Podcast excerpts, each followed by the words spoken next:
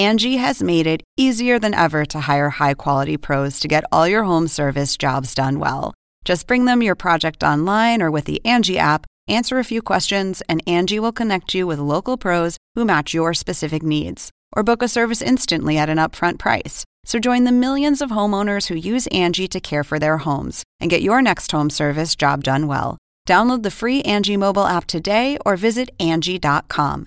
That's A N G I.com. Welcome to this week's play-by-play of the Hang Time Podcast. Joining us now, Hawks executive Arthur Triche. Do you not have privileges with the rookies? You can't make them take care of that? Ooh, you think I'm going to tell Ivan Johnson something? Are you crazy? I value my life. With your hosts, Elliot Anderson stops it down behind his head. Sekou Smith and Lang Whitaker. The NBA's executive vice president of basketball operations, Stu Jackson, is joining us now on the podcast. I wanted to ask you, Stu, when players see you coming, do they get out of the way now? No, the worst thing that happened to me was uh, caller ID. Sports editor of The Nation, Dave Zirin. Only the Knicks for $100 million would sign somebody with one eye and two microfracture surgeries. But shut my mouth. He's our most important New York Jew since Woody Allen. Now it's time for the tip-off.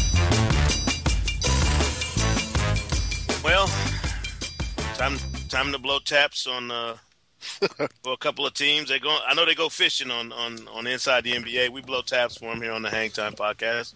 Sekou Smith from the Hang Time blog at NBA.com. Lang Whitaker, my uh, my beleaguered partner in crime, under the weather, got a little Hawks flu. Got the bird Uh, flu. your, your boys bow out ungracefully last night uh, to the Boston Celtics in Game Six in Boston. I, I know it's I know it's not easy trying to uh, make sense of the things that happened to that team. Um, how much how much stuff did you throw at the TV or against the wall watching the end of that game last night? You know, I, I, honestly, I kind of had a curiously empty feeling when they got knocked out. Mhm. Um, I, there was other games in that series where I yelled and screamed a lot more than I did last night down the stretch. You know, even when they, they were, the Hawks had a lead with I think it was 42 seconds left, Yeah, and there was a timeout. Um, the Hawks had a one point lead, and the Celtics were walking back on the court. And I turned to my wife and I said, "It's weird how even though we're winning, it feels like we're behind."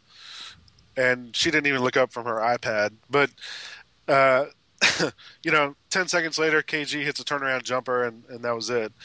Um, I, I just kind of, you know, I, I didn't expect the Hawks to beat the Celtics going into it. I hope they would, but I didn't really expect them to. And, and so when they lost, I, you know, um, it wasn't the most shocking thing in the world to me. yeah, but uh, admit it, you gave yourself a, a brief moment of, of hope. I bet after Josh Smith crossed over, went to the rim, dunk. You probably thought, "We're getting ready to do this. Like, we're getting ready to win this game." Tell the truth. You had it for a second. Tell me the truth. I, you know why I, you know why I didn't. I was excited when he, you know that that play where he got that dunk.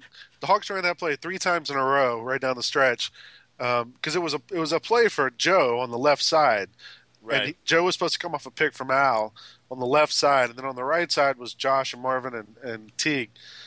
But the Celtics defended that thing so well, and you know maybe they fouled, maybe they didn't. But Josh, I mean Joe couldn't get open on any of those plays. So one of those plays ended up with Josh Duncan. The next time down, they ran the same thing, and they ended up with Horford taking that kind of fall out of bounds finger roll that went in, Right. uh, and they scored on that play. So even when they were scoring, like they weren't really doing what they were trying to do, and I, you know I, I just. I, I never felt comfortable in, in having that lead. I was excited they had a lead. I think I might have slapped the coffee table or something, but I was never excited. I never felt like they were going to actually win the game. yeah. Uh, we haven't even talked really since the end of that, the previous game. Team chaos at its finest. When that game ended, I just laughed for like ten minutes. I didn't know how to react. I just couldn't stop laughing about how crazy the ending of that game was. I mean, this this has been a playoffs where, like, there's just been an inordinate amount of craziness that's going on. Um, Yeah. I felt watching the end of that game, the end of the Bulls game, the 76ers winning the game the way they did last night with a with just an absolute wacky play. You know, Andre Iguodala going the length of the floor, you know, and, and getting fouled and then sinking two, you know, two free throws to to beat the Bulls and eliminate the number one seeded Bulls in the Eastern Conference first round. Um, it's just been one crazy thing after another. I, I didn't expect that for the Bulls, like their two biggest plays of the season would involve Omer Asik, offensively and defensively on back-to-back plays. Um, and you know, you know the other. We haven't even talked about Denver, LA, which to me is might be the craziest series going on right now. yeah, Um, you don't like uh, you don't like Andrew Bynum chilling over there on the side of the uh, that didn't bother me the really. the bench. That didn't oh, bother me. me crazy. drove me crazy. I'm like, what is the world? You know, They, they were losing by 25 points. Like, what is he going to do? I don't know, get in the huddle. I mean, at least get, you know, you at least fake it and act like you, can, you know, you want to be a part of. You want to be a part of it when you're rolling. You got to be a part of it when you're getting drilled. You let know? me ask you. Let me ask you this. I was I was watching that game last night, and it reminded me of a of a playoff series from a couple years ago. Um, just like the the way both teams looked, the way they were acting, the style of the game, reminded me of Golden State Dallas from 2007. Yes, I, I did think of that. I, I, part of me thought this has a lot of that feel to it. Um, You know, I, I don't know. I mean, I, I don't want to overdo it. I think you know we probably should know. I probably shouldn't go too crazy with trying to compare this one to to some others. But it, it's been fantastic. Every every year I rage on about how great the playoffs, you know, get as we as we dig deeper and deeper into it, and how much I love the craziness. And people always talk about, oh, March Madness is the greatest, you know, sport event. Uh, this is 40 days and 40 nights of absolute chaos, man. I love I love the NBA playoffs.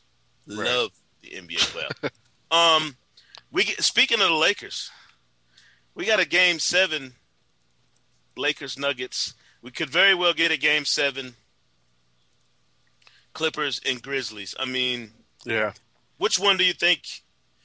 Which one do you think is is a will be the the bigger shocker in LA? Obviously, the Clippers winning that series against Memphis, or obviously the Lakers losing their series to uh, the Denver Nuggets. I think right now it would be the Lakers losing because the Clippers are, you know, they're up three two. Um, so at this point, you, you kind of expect them to be able to win one of these last two games. I think the big question there is Chris Paul and Blake Griffin. Right. Like, how injured are these guys, and if they can't go, then what happens? Because to me, that you know, th- I mean, that's that's the Clippers. That's their heart right there. And Chris Paul's one one of the toughest dudes I've ever met and seen play. But you know, and maybe Chris Paul at seventy five percent is enough to get them through. But uh, I, you know, without him and without Blake, I, I'm just I don't know what happens to them. Do you are, are you worried at all, Lang, that the injuries that have piled up on a lot of these different teams will alter these playoffs? Because somebody mentioned that to me today. They said, "Hey, if Al Horford had been healthy, the Hawks might have." And I said, "They still." I said, "Whether he was healthy or hurt, they're the same. They're the same team with him on the floor in those last two games. Like, I don't know that they're a markedly better team. I mean, they lost. They lost two games to the to the Celtics without Al Horford Right. playing the you know playing his normal role, and then they lost two games with him. I mean, they lost the game, you know, the deciding game with him playing his normal role. You know, I mean, so I, I don't know that that one guy makes a big enough difference to sway a series one way or another. To me, to me, I think it's not just Horford. You know, I, I thought Zaza was was huge.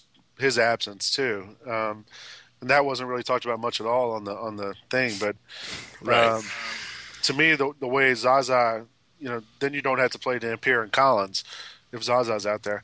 But look, at the same time, at the same time, you know, if Paul Pierce was hundred percent, maybe things are different that way too. Right. Um, you know, so uh, I don't know. I, I don't. I don't like to. You know, I had, as a Hawks fan, I, I thought the Hawks got some bad calls against them. Um, same time, they got to play a game without Rondo and Ray Allen, and they lost that game. So I don't. I try not to look at it and cast blame or you know sure, look at wouldas and couldas. Uh, the Celtics were the better team. yeah, yeah, yeah. I mean, and and and is I guess you have to come to that realization at some point. I saw where Joakim Noah, even today, when the, the Bulls are cleaning out their lockers and heading home for the for the summer, he's still saying that you know, I think we're the you know I think I still think we're a team that can compete with anybody. Blah, blah. It's like, well, yeah, all things being equal, sure, but Right. you never have a you know you never have a perfect setting you know in the playoffs. Somebody's always hurt. Somebody's always sick. Um, Right. You know, you saw Kobe Bryant walking around like a zombie, and and and still scoring thirty plus last night, which was pretty pretty remarkable. Loss, Yeah. the, loss for the for the for the Lakers. I kept saying it too. I was like, man, look at Kobe. I was like, this is ridiculous. Like, he's got the flu and he's balling. The rest of the team needs the flu. Like. He should have, you know, he should have went and just coughed on everybody about ten minutes in and seen if he could have infected them, whatever was wrong with him, because Kobe was shooting the lights out yesterday. Um, I don't, you know, I don't know. I'm, I'm, I'm torn about what I think of these playoffs because the more, the more games I see, the more convinced I am that we're going to be in San Antonio uh, for at least part of these playoffs, and I, I could be wrong but I'm looking at everybody, and they and everybody looks like they have something that's awry, like something's off or something's a little crazy, but not the Spurs, man. And What do you think's you wrong know- with the Thunder?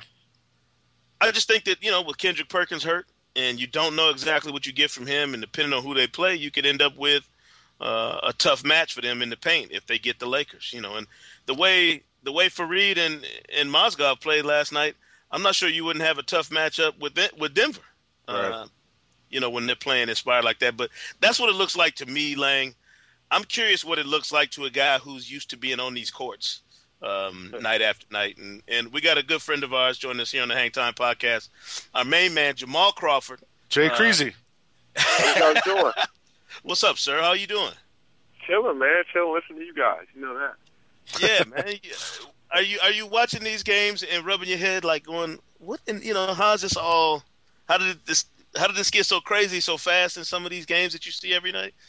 Yeah, I, I definitely am. It's been the craziest, and I'm watching from a, a fan perspective. You know, not Right. a guy who just plays on the court. And it's it's been crazy. It's been the craziest season. The playoffs are getting a little crazy as well. You know, I thought I thought Chicago was gonna hold on and pull that one out last night because I honestly thought if they got to Game Seven, they would be able to win at home. You know, and that would have been a great comeback, knowing that Philly was up three one. So, yesterday with, with Boston, Atlanta, that could have went either way. You know, and Yeah. it's been some crazy games. Now the Lakers in a dogfight. We're in Game Seven at home. You know, I think they get Artest back, but still, our Metta Yeah. World Peace, I should say. yeah, I should Yeah. say, yeah. Yeah, call him by the right name. We don't want him swinging Yeah, balls. yeah, yeah. I- when I play, when I played with him, he was Ron Artest, but he's Metta World Peace now. So right. gotta, gotta, gotta, gotta adjust. Uh, Jamal, look, looking at you know, Sekou and I were just talking about Oklahoma City and San Antonio probably being the you know top two teams in the West. Um, you know, as someone who played against both those teams and as a fan, looking at those two teams as a matchup, who do you think has the advantage between those teams, and you know, where are the advantages there?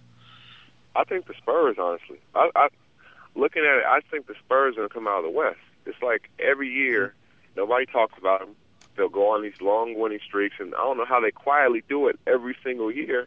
And the, at the end of every year, they're always there at the end. You know, and I think the Spurs would do it. You know, I think um, with OKC, I think they're a team on the rise, and I definitely believe that you know they're just as talented as any team out there on the West with those those three guys out there, and then you have Perkins and the Bach, and everybody knowing what they're supposed to do, and now Fisher you know, somebody who can be a common factor for them. But I think the Spurs are coming out of the West, honestly. I just don't see a team in the West beating them. I think the Spurs can kind of dictate the tempo and flow when they're playing against the Thunder and, and kind of take away the athleticism and stuff that Oklahoma City likes to do. Jamal, you you've been in in the the middle of these playoff mixes before, and you see the kind of scrutiny the teams get. You know, Charles and Kenny and Shaq and Ernie Johnson on on inside after games, analyzing what they saw and what went on. What what goes through your mind when you see the late game scenarios like we saw in the Chicago Philadelphia game or the Atlanta Boston series? How do, you know what makes sense to you that you saw on the court at the end of both of those games? And then what do you look at as a player and say, this guy should have known not to do that, or you know, you got to know Right, not right. to to leave this guy. I mean, what what kind of thoughts go through your head when you watch the ends of those games? Yeah, like I said, when I watch it, I watch it as a fan. I, I'm, sometimes I get in trouble on Twitter because I'm like, yeah, I like Chicago. I, I like Chicago's team. We're like, oh, you want to go back to the Bulls, or you know, Atlanta, I like Atlanta. Oh, you shouldn't have left. It's like I'm like, no, I'm just talking from a fan perspective, and so it's just a fine line. And with, and with Al in, in Atlanta, I was already counting those two free throws good. So many times when he's come through for us, I remember one time he almost got tackled and he still got up and hit his two free throws and won the game. He got hit a lot harder than that, you know, and it just that's the way it goes sometimes. And he did the exact same thing on the second free throw, and it, the first one went in and out. You know, he shot the exact same way, and, and he's a winner. And it's just tough. It's tough, but I think that's what makes it exciting. You just never know with the playoffs. I think you just said that about C.J. Watson because we know you wouldn't have passed it in that situation. oh, here you go. Me personally, I'd have dribbled that one out. I was dribbled that because they have to foul. You know, they, they yeah, totally, totally have to foul. Yeah, but I have been in that situation before where the same kind of thing happened. It wasn't a playoff game, and I remember passing to Eddie Curry in Chicago, and the ball got I tried to throw alley oop or something in that situation. He got tipped, and we got it back, and somebody got fouled. But I learned from that situation, so that may have been the first time CJ's been in that particular Right. situation. I'm sure he'll learn from it.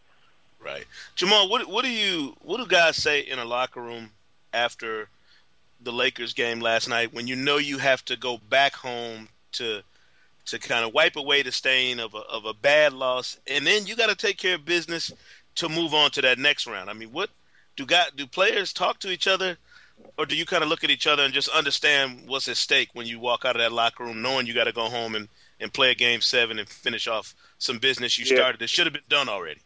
Yeah, yeah. You kind of just you know, you know, you, there's not too much more talking you could do. I remember being in a Game Seven situation when we were playing Milwaukee Bucks my first year in Atlanta. You know, and I think we got up uh, on the series. We got up 2-0, and then they won three in a row.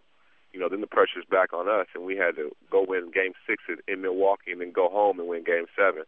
You know, and there's nothing to be said. You know, you have to come out there because if you lose, there is no tomorrow. There is no second chances. The, the record doesn't matter in play, in the regular season. You know, for the playoffs, it doesn't matter. It's, it's that one game, and and Denver's going there like they have absolutely nothing to lose. You know, if they get hot at the right time, they could be a handful to deal with. And, and I know, you know, Kobe, he's playing the right way for sure, getting those big guys involved and everything. But I know Kobe as well, and if if things start going south fast, he's like, uh, I'm going down my my my guns raised, you know, and we know that. So, Right. so it's going to be an interesting game seven. How much do you think of this craziness we're seeing in the postseason is, you know, partially because of this crazy season we just had, where all these games were so fast and there wasn't a lot of time for like teams to kind of get into a groove or, or work on their offense or their defense, that kind of thing. Do you think that played a part, um, sort of in the way that this these playoffs have just been been so insane and up in the air? Yeah, I think so. I think it, it sets the tone. You know, I think Yeah. just like if you're building a house, you have to start from the ground up. And our foundation was is December uh, fifteenth, you know, or whatever the date that was, saying that we're back in action and, getting ready to go, and everything was just thrown together. You know, for example, usually we play back-to-back games, or you know, three and four nights, and, and three and four nights takes a toll. But we had three and three nights, and six and seven nights, you know, for some teams, and, and you were never really able to recover. You know, and all those injuries and uh, all those different things are coming up. It's not by accident or coincidence. I think it, we set the tone with that, how everything played this offseason. Jamal, do you do you feel like uh, if you don't tune into these games, you know, because I've had this this sinking feeling like I'm scared to miss the end of any game, so I'm like scrambling around trying to watch. Do do you feel that same way when the playoffs start? Like I have to make sure I watch all these games to you know so I don't miss what's happening. And I and I bring that up because game one of the of the Memphis um, Clippers series, I was in Oklahoma City at the at the hotel on Sunday night, and I'm I'm multitasking. I got the computer out. I'm doing a little work. I got the TV on, but I got the mute button on when the when the lead stretched to like 25 or something. You know, I was like, oh gosh, you know, I want to I don't want to hear these dudes talk about what they did on vacation last year. So I'll just mute it and keep staring at the TV. And then I look up and the lead is dwindling and dwindling and dwindling. And it brought me back to that that Golden State series and you know against the Mavericks a few years ago. And I vowed to myself, I'm not missing playoff games because you might miss some historic moment. Do you, do you have that same feeling, especially if you're on the West Coast and you're like, I don't want to miss a second of any of these games because you might miss something special? Oh yeah, I got two TVs going. Every time I'm downstairs, I'm looking at both of them. One's on mute and one's going, and I'm just back and forth. You know, I think that the playoffs, even more this season, is, is must see TV. Like you never know what can happen. I mean, think about the Clippers being down 23, 25 points on the road, you know, and and coming back getting the win. That's stuff that you can't miss. It's the stuff that's unscripted, and that's the the the, the great thing about sports. But even more this season, for the simple fact of how everything is playing out, you know, and I think it'll continue to be like that. And there's been some really good matchups, you know, even like um, Atlanta Boston you know, like I, I love watching those series because they can go back and forth, and and one team thinks they have something figured out, and they're like, okay, we're going to put a couple wins together, and and, and now it's not even wins; it's going quarter by quarter. Things are changing and adjusting. Another guy is stepping up, another guy's not, and somebody may be out, and somebody else has to step up. It's just been great so far. Right.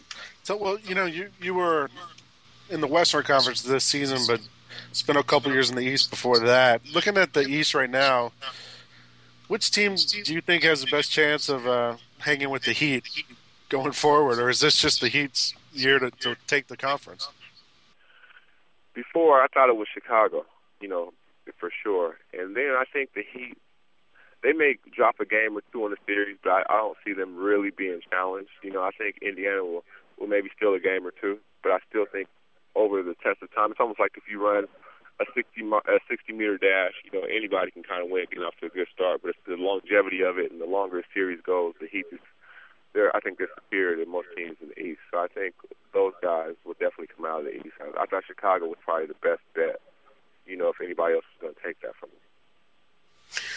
Jamal, uh, and, I know we appreciate you hanging with us, man. We don't want to hold you too long, but I gotta ask: Do you do you look at, at the situation you guys had in Portland this year and lament the fact that you know this could have been y'all in the playoffs. You know, this could have been the Trailblazers um, in one of these series. You know, and, and involved in all of this drama, and, and you know things obviously went sideways. But do you do you look back on it and and have a uh, a sense of what changed or what shifted so dramatically that it knocked y'all out of that mix and, and didn't allow y'all to become one of these 16 teams that we got a chance to see in the playoffs? Yeah, I, I honestly would have bet my last dollar, you know, even before the season started. You know, and I said that when we started out seven and two and we were number one on the West for three weeks. I said it's it's so surprising to me because it's a team who six or seven of the of the new rotation guys haven't played together to get off to such a start. You know, I, I it was a shortened training camp, all these new guys. It's hard to to get off to a good start. And I think if we would have started out just going 500 the whole way, people would have been like, you know what, they lost Brandon Roy, Greg Oden's still hurt, all these new guys, we can accept that. But the fact that we started out seven and two and opened everybody's eyes, it made the fall much more dramatic once we started losing. You know what I mean? So then it became, oh man, they're in the 500. What's going on? Well, now they're losing by 20 points. What's going on? So now it's like, okay, all these losses are piling up and things are so dramatic. Something has to give. And at the trade deadline, you know, unfortunately, we saw Marcus Camby and, and, and Gerald Wallace started trading. Coach McMillan get fired. You know, and and I think that was prior to that because of how dramatic the, the, the how we shot the gate. You know, being seven and two, everybody's like, man, watch out for Portland. You know, and then to fall under 500 and the way we start losing by 20 points, 25 points, I knew something. You just had a feeling that something was going to happen. But I, I'm disappointed that we're not in the playoffs. There's nothing like playoff basketball. I mean, you can have a guy who was just average was supposed to be good, just had an average season, but get to the playoffs and he gets his name back. You know what I mean? Or he, he surprises people again. So that's that's what the playoffs does for you. What's up for you now? Play some ball up in Seattle, probably. What else you got going on? Oh yeah, I'm already playing ball. um, Rainier Beach Community Center. I know exactly right. I have a lot of things going on. Stuff with my stuff with my charity and my foundation. So um, the other day, myself, Pete Carroll, Brandon Roy, Martell Webster. Steve Ballmer, Chris Hansen, the guy who's trying to bring back the Sonics here. We just did a big event for the A Plus Foundation on June uh, 16th, my summer pro league starts, and that's every weekend we play in the city, and the community kids are free. And I have uh, different stars come every weekend. You know, Brandon will be playing. I'll have Nate Robinson, Jason Terry, all these guys. Uh, John Wall came and played last year. Then on June 30th, I'll have my actual charity All Star game, and that's when we have all the guys from around the league, the Rudy Gays, and all these guys come out to to Spokane, Washington. Spokane is where they do the largest Hoop Fest in the nation, so there'll be 100,000 people out there. So we do a big game out there supporting the A Plus Foundation. The 4th of July, we do a barbecue for the whole city. Um, July 13th, we start my basketball camp, 13th to 16th. Um, what else we got? We have a back to school backpack giveaway. We give kids uh, backpacks fully stocked, so it takes the pressure off the parents to supply the school supplies when school starts. We give them free haircuts and a day of basketball camp. So we're always doing something, you know what I mean, in the community. And, and then obviously our free agency starting in July as well. So it'll be a busy summer. Yeah, absolutely. Um, Yeah. Well, we're we're not going to start the fires, man. But uh, what is Brandon Roy looking like on the court? Any chances of him, you know, coming out of retirement? You think this year? I think there's definitely a chance. Brandon, if you walked in the gym and didn't know everything that you know about his knees and stuff like that, you would say, okay, well, I see why he's a, a three-time All-Star. You know, he looks really, really good. He looked really good. Honestly. Yeah. It's just up to him and, you know, how he moves forward with the process of, you know, his knees and if there's treatments that can be done to help. Sekou, Sekou's trying to start a fire. I'm just saying. I, I'll start a little Uh-oh. something, Jay. Appreciate you, man. Thank you. No, Thanks no for the problem. assist. we're gonna we're gonna get on trouble in Twitter today. I know, right? You're going to have Twitter on fire. It's going to be trending. You better believe it, man. Listen, thanks, Jamal. Thanks, Good to Jamal. talk to you, man, and, and uh, hopefully we'll catch you up down the summer, man. okay, for sure. Anytime you guys want me back, I'm there. All right, man. Jamal Crawford, currently of the technically on on the Portland Trailblazers roster until free agency begins, Lang. Um, so yeah, it's, it is going to be a very interesting summer for him. Um, but I'm glad he could join us on the Hang Time podcast. Some interesting observations from him, and I'm serious now. I would I would start that Brandon Roy fire if I could. I mean, I wish I was out there to see him because I'm t- I'm serious. I I've wondered all season like would he have a chance to come back um, and and come out of retirement if his body felt good enough, you know, and if if he felt comfortable getting back out there on those knees. Right. Um, I'm but sure, good to hear from him. Good to hear from Jamal. I'm sure if he felt good enough, he'd want to come back. You know. Yeah, yeah. I mean, I think you always you got guys who always feel like the body is is good enough, um, and he's certainly young enough to, you know, to tr- to make an attempt. You know. Yeah. Uh, but yeah, that, uh, I, you know, I've been wondering that I, every time I see somebody who plays in the league, and I'm wondering like, if you don't make the playoffs, do you sp- are you like us? Do you spend all your every night watching playoff games once they start? And uh, how could you not? I mean, you, it, it would, you know what I mean? It would be like, how do you not watch the the finish of that marathon that is the NBA season? You, you, you how could you run the first, you know, twenty miles and then you're not in the race anymore and you go, eh, I don't really care who wins. I'm gonna go home and do something. I mean, you got to watch the end of the race. You know I I've been mean? having I've been having to uh I've adjusted my schedule now where I try to take a quick nap right after dinner. yeah, They can stay up the whole way and then still wake up early. So yeah. uh, I, I keep getting yelled at at my house because in the morning, you know, the game, the late game, like Lakers on late last night, um, you know, and when you wake up in the morning and the TV is on TNT, like a the TV is still on, which is a problem. Right. Um, 'cause you fall asleep, watch it inside because it's so, so Then when you wake up in the morning, it's on TNT, and like I don't know how many times you, I don't know how many times you've seen like old episodes of Angel. Or or- or Las Vegas. yeah, I mean, I've literally woken up to I've woken up to to an old episode of Angel every day during the playoffs. Didn't Yeah. watch it when it was actually on the air, but I'm all over it now. I'm I'm, I'm almost caught up now on my episodes of Angel. Starting, starting the same dude that's in uh, Bones, another show that I watched before Inside comes on. on Two shows that I'm very well schooled on now: Angel and Bones. Uh, Maybe we should get uh, David Boreanaz to come on here with us. I think we should. I'm, I'm. Listen, I guarantee you, he has no idea how familiar a face he is in the world of basketball. Yeah, right now especially. Yeah, like people know him. Like you know, even if you don't know the show, you know who the dude is who comes on before Inside and who's on in the morning when you wake up after.